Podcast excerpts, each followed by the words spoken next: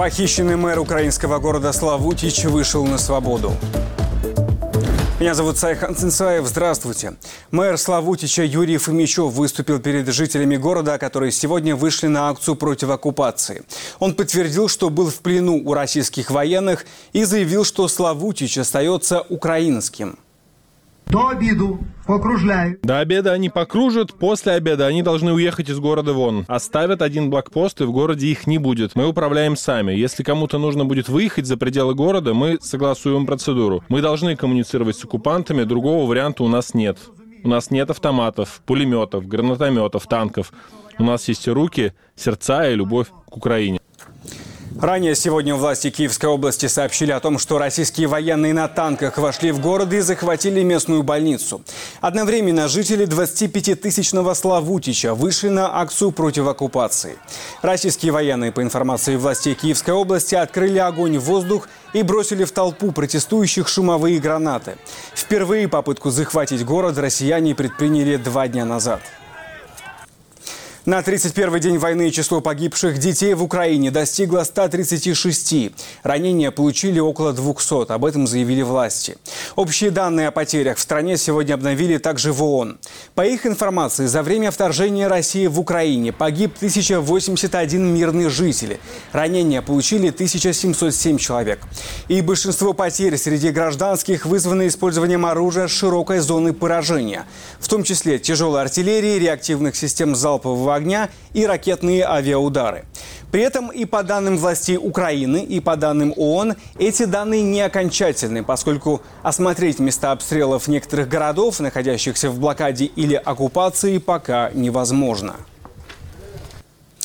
На сегодня в Украине согласовано 10 гуманитарных коридоров из Донецкой, Луганской и Киевской областей. Об этом сообщила вице-премьер страны Ирина Верещук. Накануне из Мариуполя и Мелитополя смогли выехать более 7 тысяч человек, а за неделю удалось эвакуировать свыше 37 тысяч жителей. В то же время власти Украины сообщили, что Россия также вывозит людей на свою территорию. Там утверждают, что украинцев в ультимативной форме принуждают садиться в автобусы, а затем отвозят фильтрационные лагеря. Сегодня, по словам вице-премьера Украины, принудительная депортация начнется и в Херсоне. За наявною у нас информацией. По нашей информации, оккупанты запланировали сегодня показательную акцию. Они собираются принудительно депортировать из города Херсон во временно оккупированный украинский Крым этнических армян, азербайджанцев и турков-месхетинцев. Россияне понимают, что теряют контроль, и поэтому прибегают к пропаганде. Вывозят людей в подконтрольный им пока Крым. Между тем, президент Украины Владимир Зеленский сегодня выступил по видеосвязи э, перед властями Катара. Он упомянул о ядерном статусе России и заявил, что Москва использует его, угрожая всему миру. Кроме того, Зеленский призвал Катар помочь в противостоянии российской монополии в поставках энергоресурсов в Европу. В 90-х роках Украина... В 90-х годах Украина отказалась от третьего в мире по величине ядерного арсенала. Это был наибольший вклад в глобальную защиту от ядерных катастроф, который кто-либо делал. В обмен наша страна получила письменное обещание безопасности от самых сильных стран мира, в частности от России. Но эти обещания не стали гарантиями. Нам нужна реальная реформа международных институтов, механизмов ООН, чтобы гарантировать безопасность, чтобы страна в разы крупнее других не думала, что может позволить себе все, что угодно. Вопрос также в отказе от российской нефти и газа. Ответственные государства, такие как Катар, это надежные солидные экспортеры энергоресурсов, и они могут внести свой вклад в стабилизацию в Европе и сделать многое для восстановления справедливости. Призываю вас увеличить производство энергии, чтобы Россия поняла, что ни одно государство не должно использовать энергию в качестве оружия и шантажировать мир. Президент России Владимир Путин подписал закон о присвоении участникам войны в Украине статуса ветерана боевых действий. Теперь по закону им полагаются льготы для похорон, медицинская помощь, денежные выплаты, жилье и другие льготы. При этом власти России только дважды озвучили данные о потерях за время войны. В Минобороны страны утверждают, что с их стороны погиб 1351 военнослужащий. На этом пока все новости. До встречи в эфире.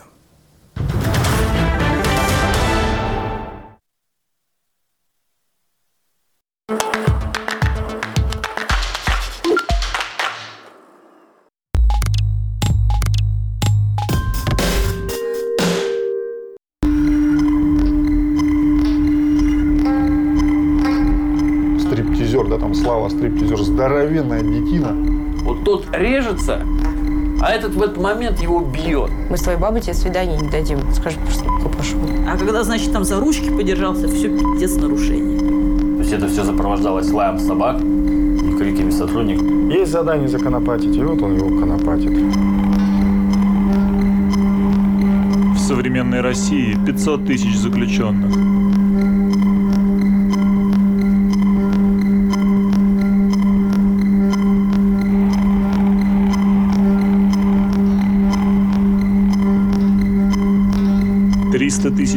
Человек обслуживает уголовно-исправительную систему. В тюрьме может оказаться каждый, как вследствие реально совершенного преступления, так и вследствие других обстоятельств. В этом фильме более 40 героев, и у каждого свой уникальный опыт тюрьмы.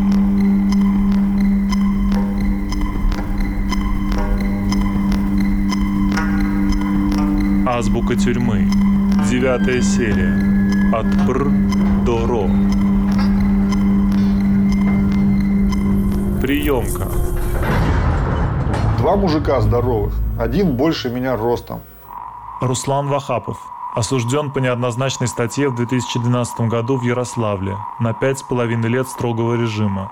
После освобождения возглавил Ярославский офис фонда «Русь сидящая». Стриптизер, да, там Слава стриптизер, здоровенная детина. Я не знаю, там, ну, вот даже сейчас больше меня, да. И как бы, ну, они вот бьют меня, а, а ничего сделать не могут со мной. Понимаете? Я не подписываюсь, там, какие-то там под актив, там, что-то мне еще, ну, они хотят, понимаете, вот этим избиением, э, вот первоначальным, да, они как бы, ну, раз, проверяют, раскалывают массу, да. То есть слабенький, да, там, ну вот душком, здоровьем, духом, тебя в одну сторону направят. Это уже, понимаете, первые жернова системы ФСИН. То есть тебя уже смотрят, как ты себя поведешь. В этих приемках участвует сотрудник отдела безопасности, оперативник, э, там, я не знаю, там еще какие-то сотрудники, сотрудник э, медчасти. Они уже смотрят. И в личном деле, что пишут, мы же не знаем и никогда не узнаем. То есть эта приемка, она для того, чтобы разделить массу на ту, кто там на это способен, на то способен, там, я не знаю. Первое, что я помню, это вот я вот высунул голову из автозака. Алексей Николаев. Осужден за разбойные нападения в Рязани. В тюрьме Ярославля подвергался пыткам и избиениям. Избивавшие его охранники были также осуждены. Срок заключения с 2013 по 2018 год. И какой-то сотрудник а, с левой стороны ударил меня гол, а, сапогом прям в лицо. И там высота, ну, метра, наверное, полтора-два. Вот я с этой высоты упал. Там куда-то КАМАЗ был, я упал на гравий, и меня другие сотрудники начали волоком оттаскивать от машины и при этом бить и пинать. То есть это все сопровождалось лаем собак и криками сотрудников. Ну, как я так понял, что они пытаются там запугать заключенных, чтобы они там в дальнейшем не бунтовали там и слушались администрацию. Проверка. Первое, что пришло в голову, это то, как я стою на проверке зимой мы выходили из цеха. Надежда Толоконникова, одна из основательниц группы Pussy Riot, в 2012 году осуждена по статье хулиганства сроком на два года за акцию «Богородица Путина прогони». А, для того, чтобы сделать проверку утреннюю. И а, если ты работаешь в цеху, то проверка случается в районе 10 или 11 утра.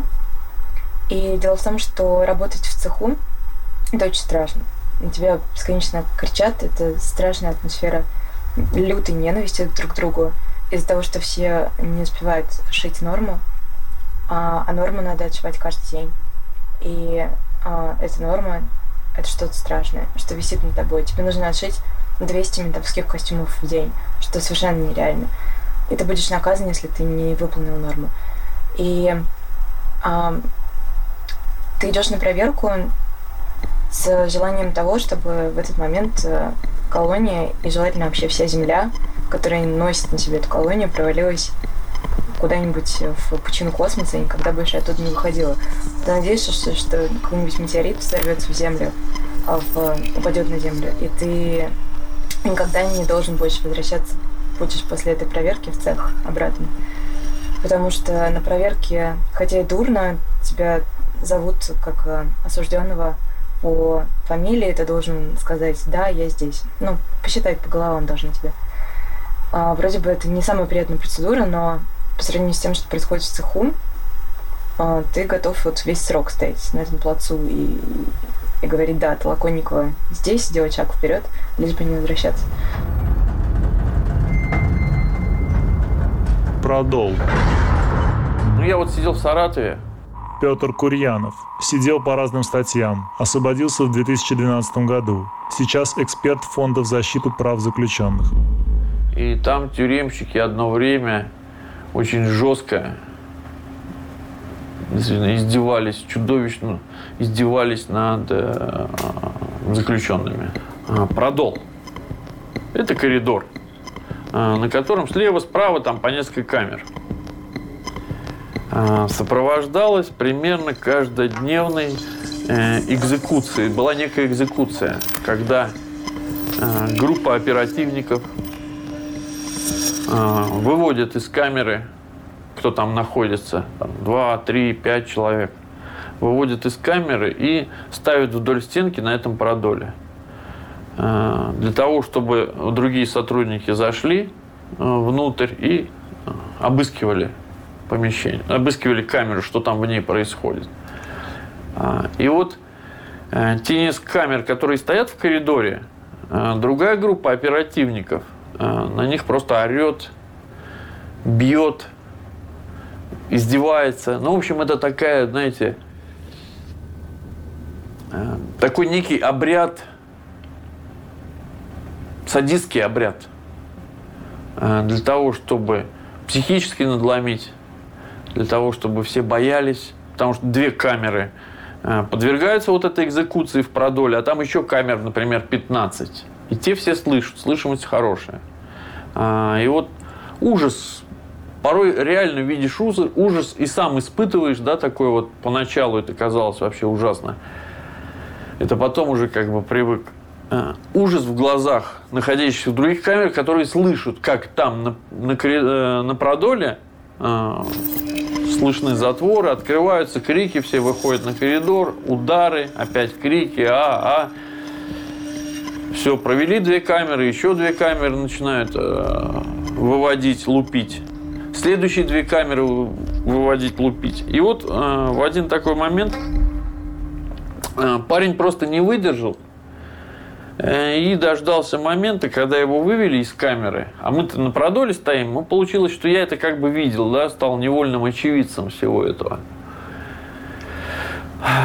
Парня вывели из камеры, а Понимаете, в чем дело? Чтобы вот так вот действительно понять всю картину, когда тебя вчера, позавчера, поза-позавчера избивали дубинками, да, то в какой-то момент у тебя тело как бы вроде заживает, и по нему вновь начинают хлестать с двух рук дубинками.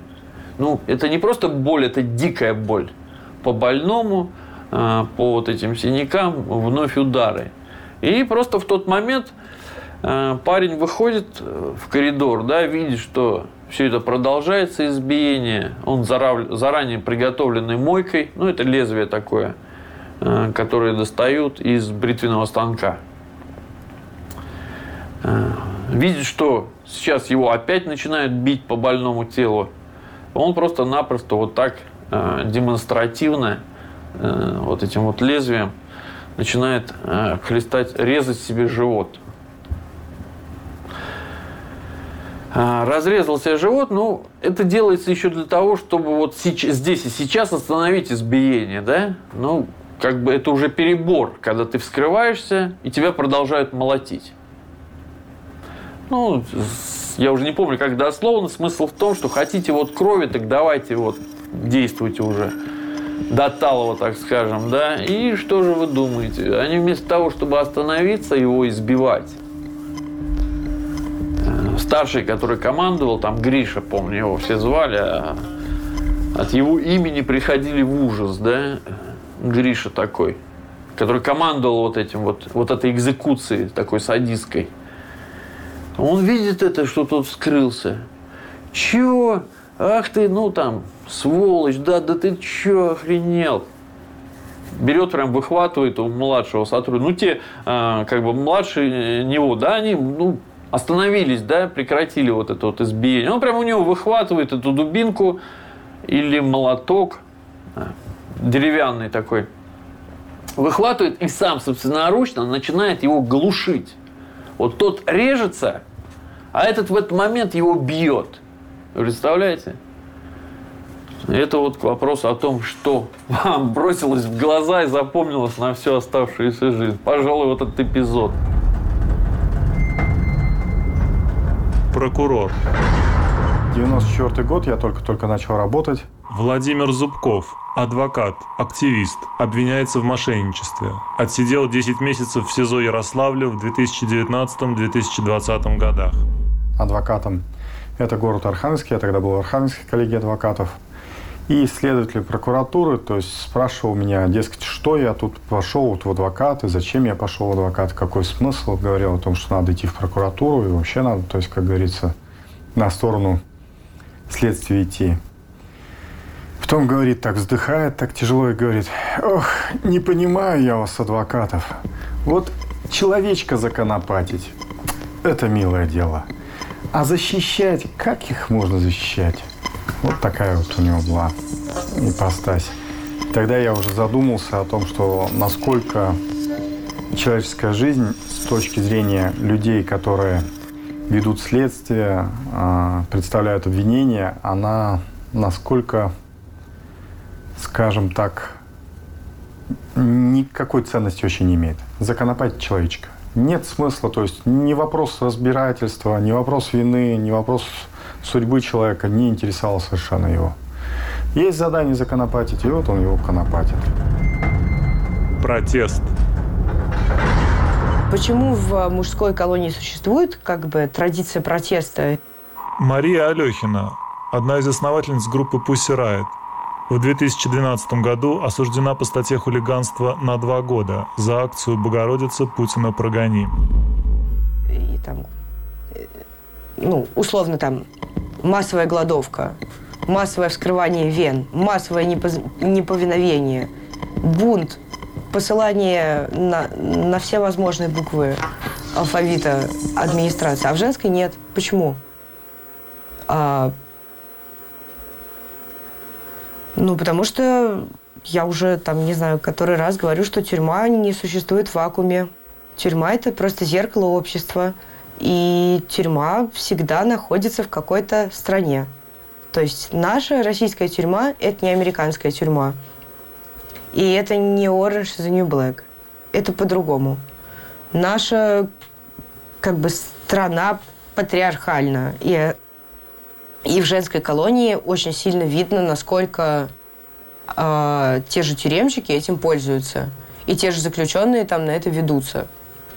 То есть э, чем проще всего там... Как, как проще всего манипулировать? Звонками, свиданиями. Если сейчас не будешь норму делать или на сверхурочные не выходишь, тебе не будет звонков. Если тебя не будет звонков, тебя бросит муж. Если тебя бросит муж, ты вообще будешь никому не нужная, такая выйдешь отсюда, и ничего у тебя не будет. И ребенка у тебя отнимут. И вообще ты виновата, ты совершила преступление. Ну, как бы, женщина в России, мне кажется, вообще живет с каким-то э, врожденным чувством того, что она в чем-то виновата. Ну, это хрень какая-то.